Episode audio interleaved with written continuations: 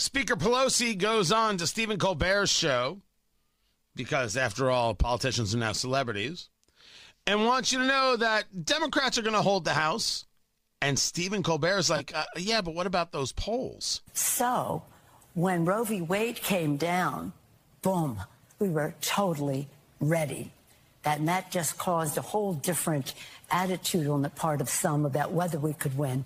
We always believed that we could win because we knew we had to, because our democracy was on the ballot, our planet was on the ballot, women's, everything was on the ballot in this election more than in regular majorities come and go.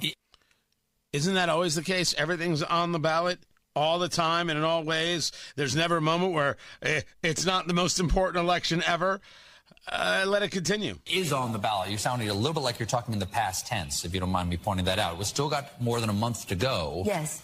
Um, the polls still aren't reflecting necessarily what you're saying. No. Do, you, do you believe in the polls? No, let me just say, I said was on the ballot past when people decided to run. Okay. And now they, here they are, uh, doing very well in their districts. Uh, the, the, when you ask about it, here's the way we see it. I'm from Maryland originally. I've been in California a long time. There you go. so you know that it's a horse racing uh, uh, state. And in, the, in Maryland, when you're in the lead, which we believe we are, which we believe we are, we're in the lead, you're in the stretch. We made the turn. It's one uh, five weeks from tomorrow is the election. So we're and voting starts even sooner than that. When you're in the lead and you're in the stretch, you whip the lead. And that's what we are doing. We're whipping the lead to ensure a Democratic victory. Sure. Okay. That doesn't mean anything. By the way, Maryland is the horse racing state. I I, I thought uh, I thought that would be Kentucky. I mean, I guess they have horse racing in Maryland to the extent that I'm an expert in horse racing, which I am not. I'm just saying, if you were thinking of horse racing states, you would think of you would think of Kentucky.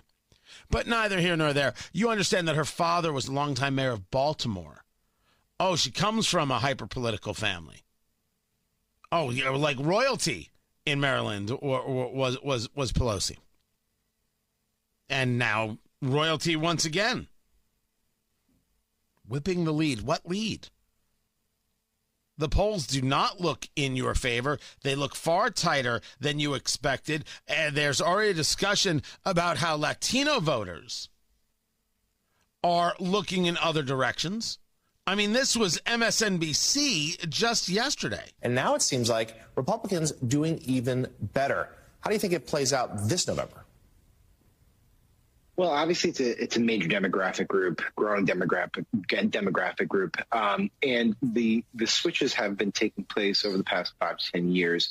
You noted Donald Trump picked up a far more uh, uh, Hispanic Latino vote than was anticipated. Those numbers appear to be uh, either stabilized or growing even more in the Republican favor. Just goes to show you that this whole notion that the demographics are destiny for uh, the Democrats uh, was wrong. That it wasn't about immigration reform uh, for obvious reasons, but that um, Hispanic voters have a wide swath of issues that they care about. And now that's MSNBC admitting it.